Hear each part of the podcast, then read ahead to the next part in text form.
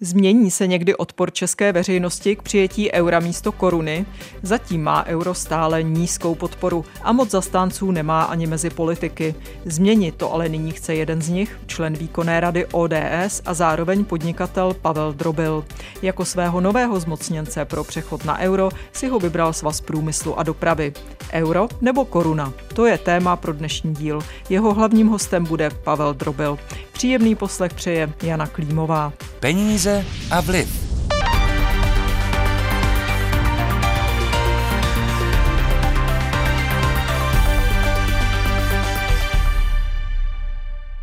Vláda udělala v rámci úsporného konzolidačního balíčku drobný ústupek podnikům, které převážně obchodují v zahraničí a většinu tržeb a často i nákladů mají v eurech.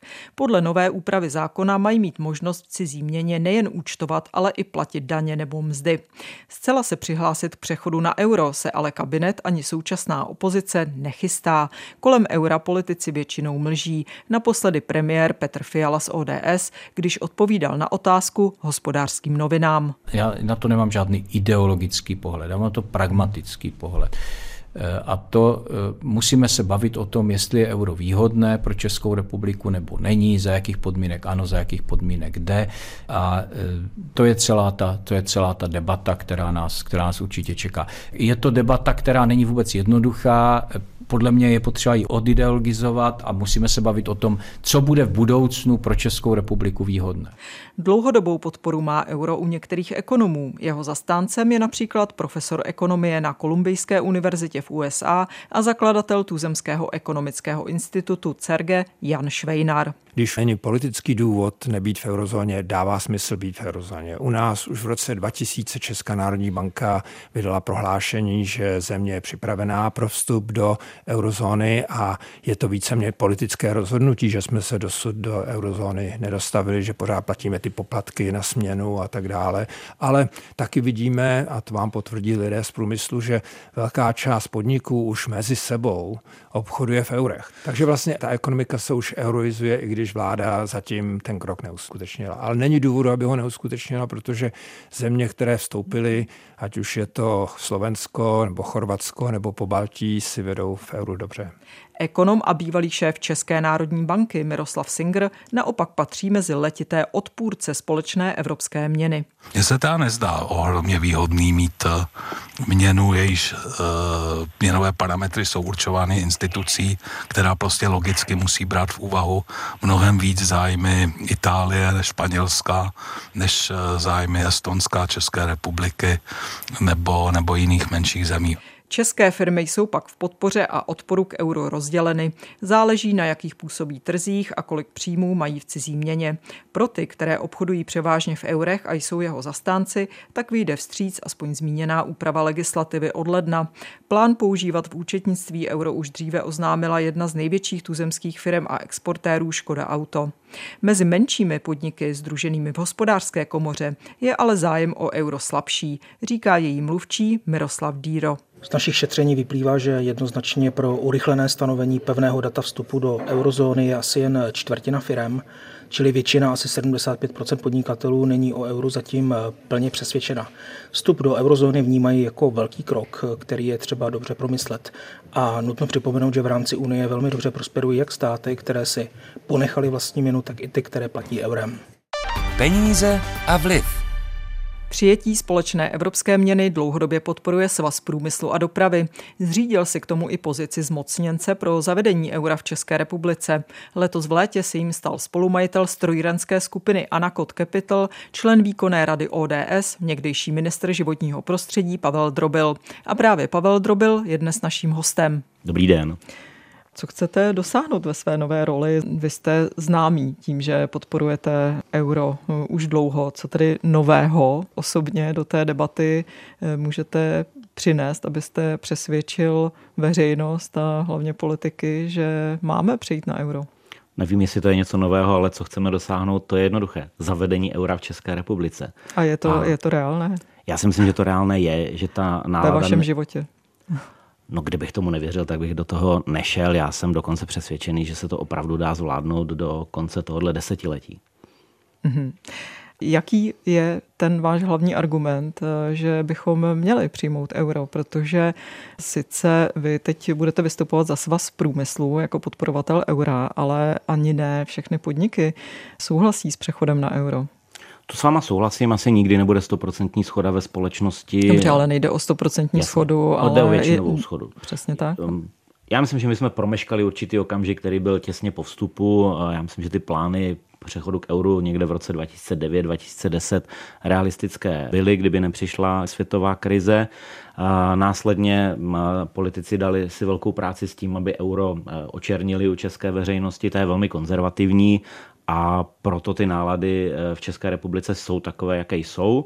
Naším cílem je to změnit, to znamená vysvětlující kampaní, zapojením firem, jednoznačným zdůvodňováním těch, těch výhod přechodu na euro, které jednoznačně minimálně v české ekonomice, která vemte si, že z 80% obchoduje s Evropskou unii, z těch 80% více než 70% je v eurozóně nebo spolu s eurozónou. To znamená, ta logika věci je, že česká ekonomika v podstatě v euru jede.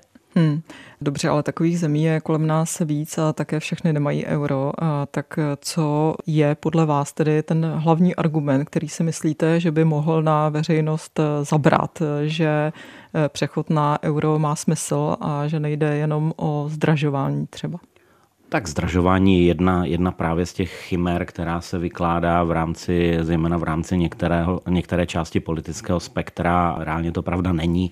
Tak ona to není pravda v průměru, většinou ukazují ty ekonomiky, ale pravda je, že některé zboží vždy po přechodu na euro třeba minimálně dočasně zdražuje. A úplně stejně tak, jako když změníte sazbu třeba DPH, tak si to většina, nebo někteří, někteří obchodníci takhle prostě připraví. To není problém měny, to je problém problém toho systému a, a to, jak se k tomu kdo, kdo postaví. Ale víte, co je zajímavé a možná by se na to měla, nad tím měla veřejnost zamyslet všechny země, nebo ve všech zemích, které euro přijali, tak jejich populace, to znamená veřejnost, nikoli v podniky nebo politika, tak veřejnost je s eurem absolutně spokojená, podpora eura je více než 65, 70, 80% Mimochodem, taková podpora eura je například i v Maďarsku a v Polsku. V Polsku je přes 60 v Maďarsku přes 70% a euro tam samozřejmě z politických důvodů, nikoli z ekonomických, nemají. Takže úplně jednoduchá otázka. Kdyby to euro bylo tak špatné, tak dělalo takové problémy,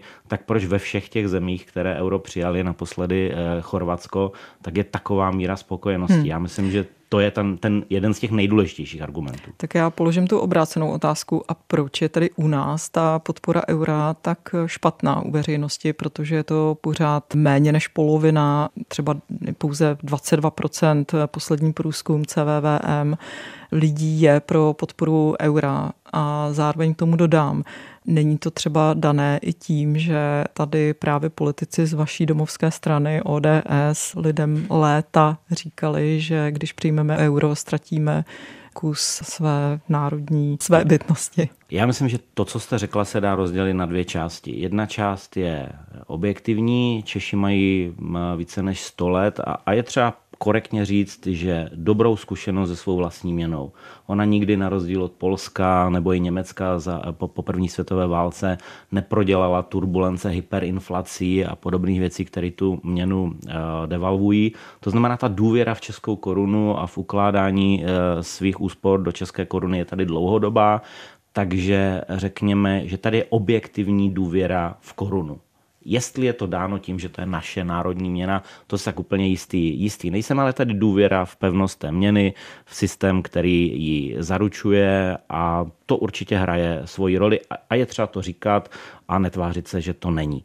Eh, jinými slovy je potřeba eh, občanům vysvětlit, že úplně stejně mohou důvěřovat euru, podívat se, už tady máme relativně dlouhou historii a když to vezmu k těm eh, politikům, kteří tady, pokud se týče eura, samozřejmě dlouhodobě straší, ať už zdražováním, tak permanentně posloucháme takové to eurozóna je v krizi, tak eurozóna je stále v krizi podle některých politiků i z mé domovské strany, ale na rozdíl od koruny nelítá ode zdi ke zdi a v podstatě si drží ten kurz kurz takový, teď mám na mysli ve vztahu k další relevantní měně, to je z dolaru, takový, s jakým, s jakým začínala samozřejmě s nějakými výkyvy, ale není to žádné, není to žádné drama, které by jakýmkoliv způsobem spochybňovalo stabilitu té měny.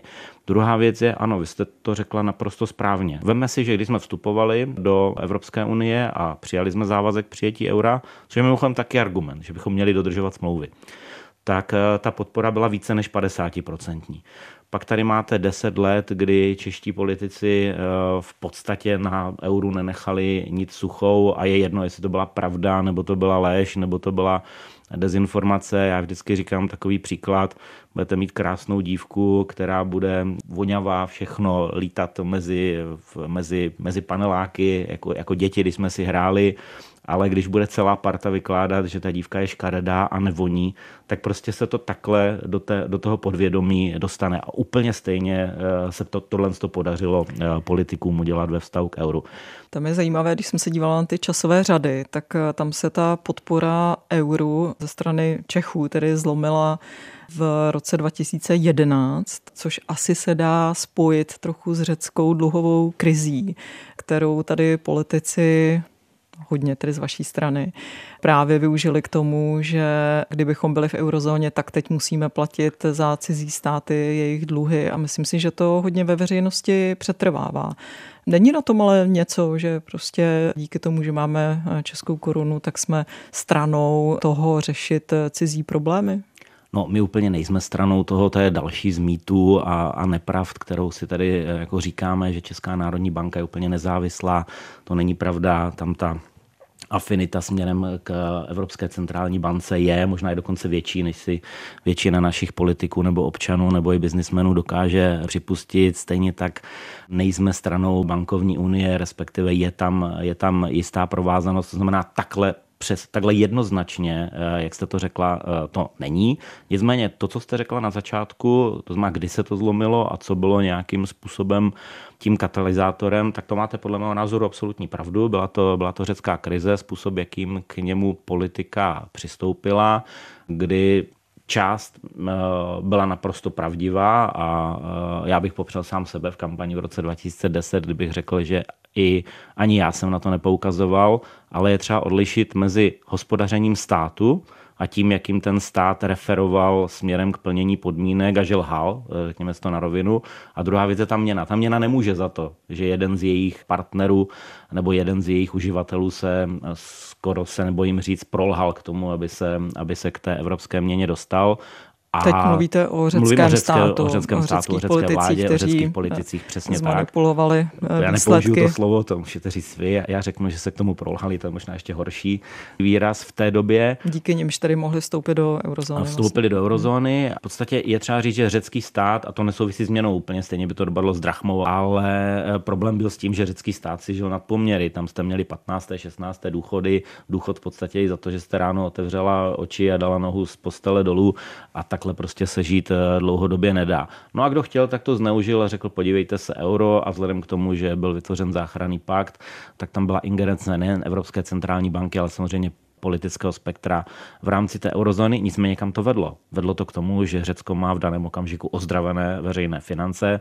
splácí své dluhy, jeho bondy jsou velmi, velmi bonitní, dokázalo udělat reformu a dneska je, je dobrým dlužníkem. Hmm. Já bych skoro si tady troufl takovou možná hříšnou myšlenku, jestli když se někdo podívá na české veřejné finance, zejména trend, jakým, jakým postupujeme v posledních dvou, třech letech, tak jestli bychom náhodou my neměli měli být šťastní, že bychom byli v eurozóně a měli nad sebou nějaký, ten, eh, nějaký ten, no nejen tlak, ale i ten polštář, kdybychom selhali. Hmm. My ho nemáme v daném okamžiku. Posloucháte pořad Peníze a vliv. Kdo vydělává a kdo chudne? Zasvěcený pohled analytičky Českého rozhlasu Jany Klímové a jejich hostů. Najdete ho také na webu plus.rozhlas.cz, v aplikaci Můj rozhlas a v dalších podcastových aplikacích. Ještě se vrátím k euru, koruně a inflaci. Vy jste řekl, že ta velká eh, neochota podporovat euro souvisí i s tím, že lidé věří české koruně. Ta debata se trochu změnila, když vyletěla obrovsky vzhůru inflace. U nás byla v jednu dobu nejvyšší v Evropě, zatímco v zemích eurozóny vlastně byla mnohem nižší. A tehdy se začalo trochu eh, na veřejnosti mluvit o euru, jestli by nám s ním nebylo lépe. No ale teď už se to obrací a vlastně se ukazuje, že i země, které mají euro, jako je třeba Slovensko eh, nebo některé pobaltské státy, tak mají inflaci mnohem vyšší než my. Čili se nabízí vysvětlení, že třeba léčba centrální banky, která nebyla jenom ve zvedání úrokových sazeb, ale eh, také bojovala s inflací, ovlivňováním kurzu koruny, jednoduše řečeno, tak eh, že vlastně zabrala. Nemáte třeba pocit, že se to pozitivnější naladění tímto zase smaže, protože se ukáže, že to třeba má nějaký význam eh, mít korunu a že naopak třeba to euro by nás stejně nespasilo před inflací. Pojďte, euro není stoprocentně všelek. Euro je v každém případě jedna z kotev jedna na jedné straně politická kotva, která jednoznačně říká, kam patříme, na druhé straně ekonomická kotva. Já jsem to na začátku říkal, 80% naší ekonomiky jede k evropskému jednotnému trhu a přes 70% k eurozóně. To znamená, my tady vynakládáme spoustu miliard korun na různá zajištění, kurzová, měnová zajištění, úroková zajištění, která bychom mohli investovat do rozvoje svých firm, třeba i do zvýšení mest a tak dále. Ty peníze prostě vyhazujeme z okna, z okna pálíme je. K té inflaci. Já eh, jsem dalek hodnotit eh, práci České národní banky, takže bych se tvářil, že eh, já něco vím líp. Nemám ten aparát, který ani svaz průmyslu, který samozřejmě má Česká národní banka, ale můžu se podívat na nějaká srovnání a výsledky. Přesto všechno, co jste řekla, stále máme druhou největší inflaci v rámci Evropské unie, jestli se nepletu. A vy musíte brát průměr eurozóny. Mně se totiž nelíbí, když tady někdo na jednu stranu říká euro jako jednotná měna, ale pak si vypichuje inflaci v Estonsku, ve Slovensku a tak dále. To je, kdybych já vám řekl, kdybychom se podívali na průměrnou inflaci v České republice, tak vám garantuju, že v Praze bude jiná než v Karlových Varech, v Ústí nebo ve Zlínském Jasně, kraji. Problém všech průměrů. Přesně tak. Ale když se na to podívám, tak musím srovnávat opravdu průměr řekněme, teritoria, na kterém ta měna vládne, to znamená Česká republika, a potom teritoria, na kterém vládne euro. A to není Estonsko. Estonsko je z tohohle pohledu, vím, že za to dostanu určitě eh, vyhubováno, je z tohohle pohledu region. Není, není v tom smyslu relevantní jednotkou, je to region. Takže když se podívám na průměr, tak eh, z toho průměru si myslím, že jednoznačně Česká národní banka ve srovnání s léčbou, kterou nasadila a, a s načasováním té léčby, její masivností nebo nemasivností, tak podle mého názoru s Evropskou centrální bankou prohrála. Na druhou stranu je potřeba být i v tomhle smyslu korektní. Kus inflace v České republice je dána strukturou českého průmyslu. Ta není jenom o cenách, které vidíte eh, na krámech, ta naše struktura je energeticky velmi náročná, to znamená, je z logiky věci se na nás obrovsky podepsala energetická hmm. krize v roce 2022, je materiálově hodně náročná, máme tady produkci s nižší přidanou hodnotou práce než e, v zemích eurozóny, což je mimochodem podle mého názoru dáno i korunou. Jednou z věcí, kterou já České národní bance nikdy neodpustím a to je kurzový závazek, který tady přijali, tuším v roce 2013, dopustili jsme ho s velkými bolestmi v roce 2017, stál nás neuvěřitelné eh, peníze, bude nás stát dál, protože podle mého názoru jsme korunu, pokud se týče měnové politiky a schopnosti ovlivňovat kurz, eh, tak jsme ji v podstatě přenechali spekulantům ze City a Česká národní banka ji stoprocentně v ruce nemá. Můžete si všimnout, že eh, její slovní intervence skoro vůbec nefungují a nefungují ani standardní věci, kdy Česká národní banka zvedá sazby, tak by měla koruna posilovat. Nevždy se to stalo, když posilovala, tak to bylo na základě intervencí, nikoli na základě standardního měnového, měnového nástroje. Takže já osobně si myslím, že z tohohle pohledu eh, to srovnání, jak se vypořádala s inflací eh, a obecně s tou krizí Evropská centrální banka a Česká národní banka, tak já považuji za vítěze eh, Evropskou centrální banku. A když si vezmeme, na jakých trzích se pohybujeme, tak je potřeba říct, že z tohohle pohledu prohrály české firmy a prohráli i čeští občané. České firmy, kromě toho, že se musí stále vypořádávat s tím dědictvím podkapitalizováním, podinvestováním, tak ještě vedle toho platíme náklady za to, že si tady hrajeme na, na nějakou národní měnu, která se stala už podle mého názoru spíš fetišem, než hmm. nějakou, hmm. nějakým rozumným důvodem ji zachovávat. Bývalý guvernér ČNB Miroslav Singer ale nedávno řekl, že se mu nezdá nějak výhodné mít měnu, jejíž parametry určuje Evropská centrální banka a vlastně musí brát v úvahu zájmy třeba Itálie, Španělska. Není tohleto poměrně silný argument proti euru?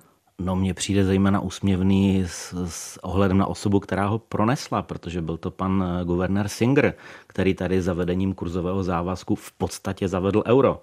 Tady Česká republika a česká ekonomika měla tři, čtyři roky po dobu kurzového závazku, tak měla fakticky euro akorát v pyžamu koruny nebo v oblečku, v oblečku koruny, ale bylo to euro, byl tady pevný kurz. On v podstatě svým rozhodnutím, nikoli v rozhodnutím vlády a dohodou na kurzu s Evropskou centrální bankou, tak vlastně rozhodl, že Česká republika vstoupila do MR2, říkám to v uvozovkách, eh, ale takhle to bylo. My jsme tady měli v podstatě tři až čtyři roky euro a byli jsme navázáni na to, jak to euro funguje nebo nefunguje.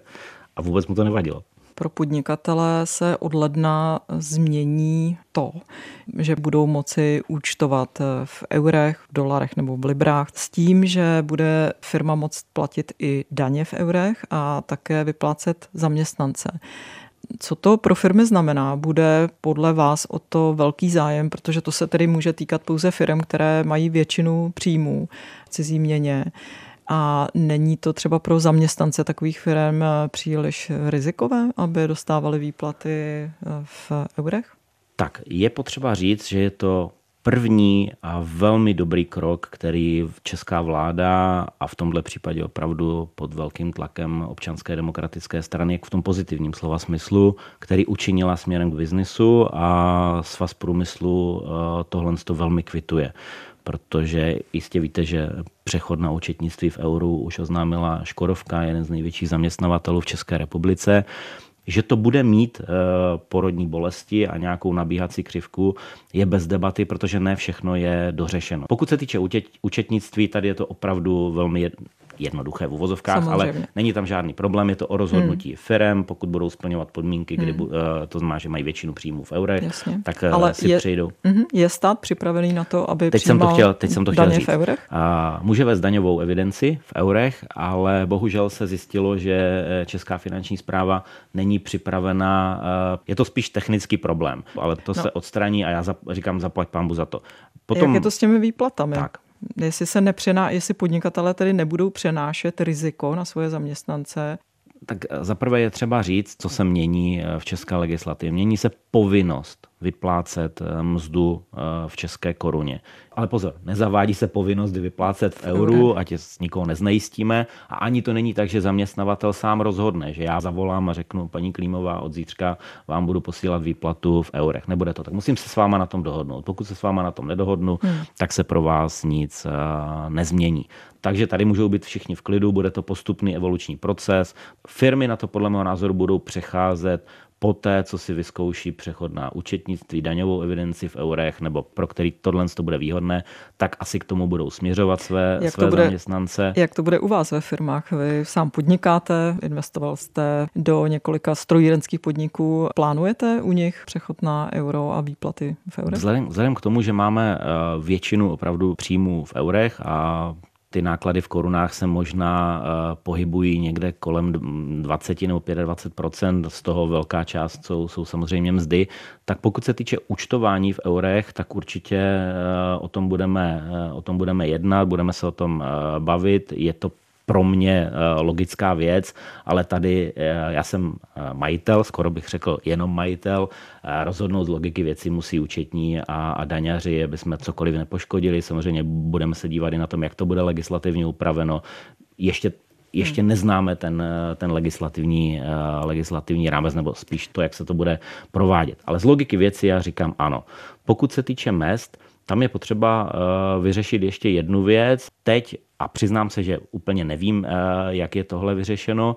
Pro mě jako zaměstnavatele eh, přestane být úplně výhodné, eh, i když se na tom s váma dohodnu a budeme společně rozhodnutí, že já jako zaměstnavatel, vy jako zaměstnanec, že chceme mzdu vyplácet v euru, tak samozřejmě přichází důležitý moment a to je placení sociální, odvody na sociální a zdravotní pojištění. V podstatě daň svého, svého druhu, akorát účtovaná někam, někam jinam. Pokud já tyhle odvody nebudu moc dělat v eurech, tak samozřejmě se mi to tady celé komplikuje, protože vám budu posílat no, mzdu v eurech, ale zase na sociálku a zdravotní pojišťovnu hmm. to budu posílat uh, v korunách. Takže toto je potřeba vyřešit. A dokud se to nevyřeší, tak to bude mít nějakou, uh, nějaké porodní bolesti hmm. a já jsem přesvědčený o tom, že zase je někdo zneužije a řekne, podívejte se, ta možnost tady je a jak málo firm toho využilo. Blíží se doba, kdy eh, vaše materská strana ODS řekne, chceme, aby v Česku bylo zavedeno euro?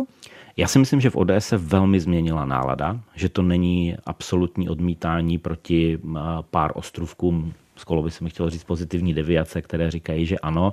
Já si myslím, že dneska, a teď nebudu se poučit, jestli 40 na 60, 50 na 50, ale ta nálada se velmi změnila, ta diskuze probíhá a já si myslím, že ten argument nastane v momentě, který je taky relevantní a to je v momentě, kdy uh, budeme opravdu plnit maastrichtská kritéria, protože pokud je neplníme, tak ta debata je, je trošku akademická. Děkuji za rozhovor. Já také děkuji za pozvání. To byl Pavel Drobel, podnikatel, politik ODS a nový zmocněnec Svazu průmyslu a dopravy pro zavedení eura. Z dnešního dílu našeho pořadu je to všechno. Příjemný čas s dalšími pořady u nás na Plusu přeje Jana Klímová.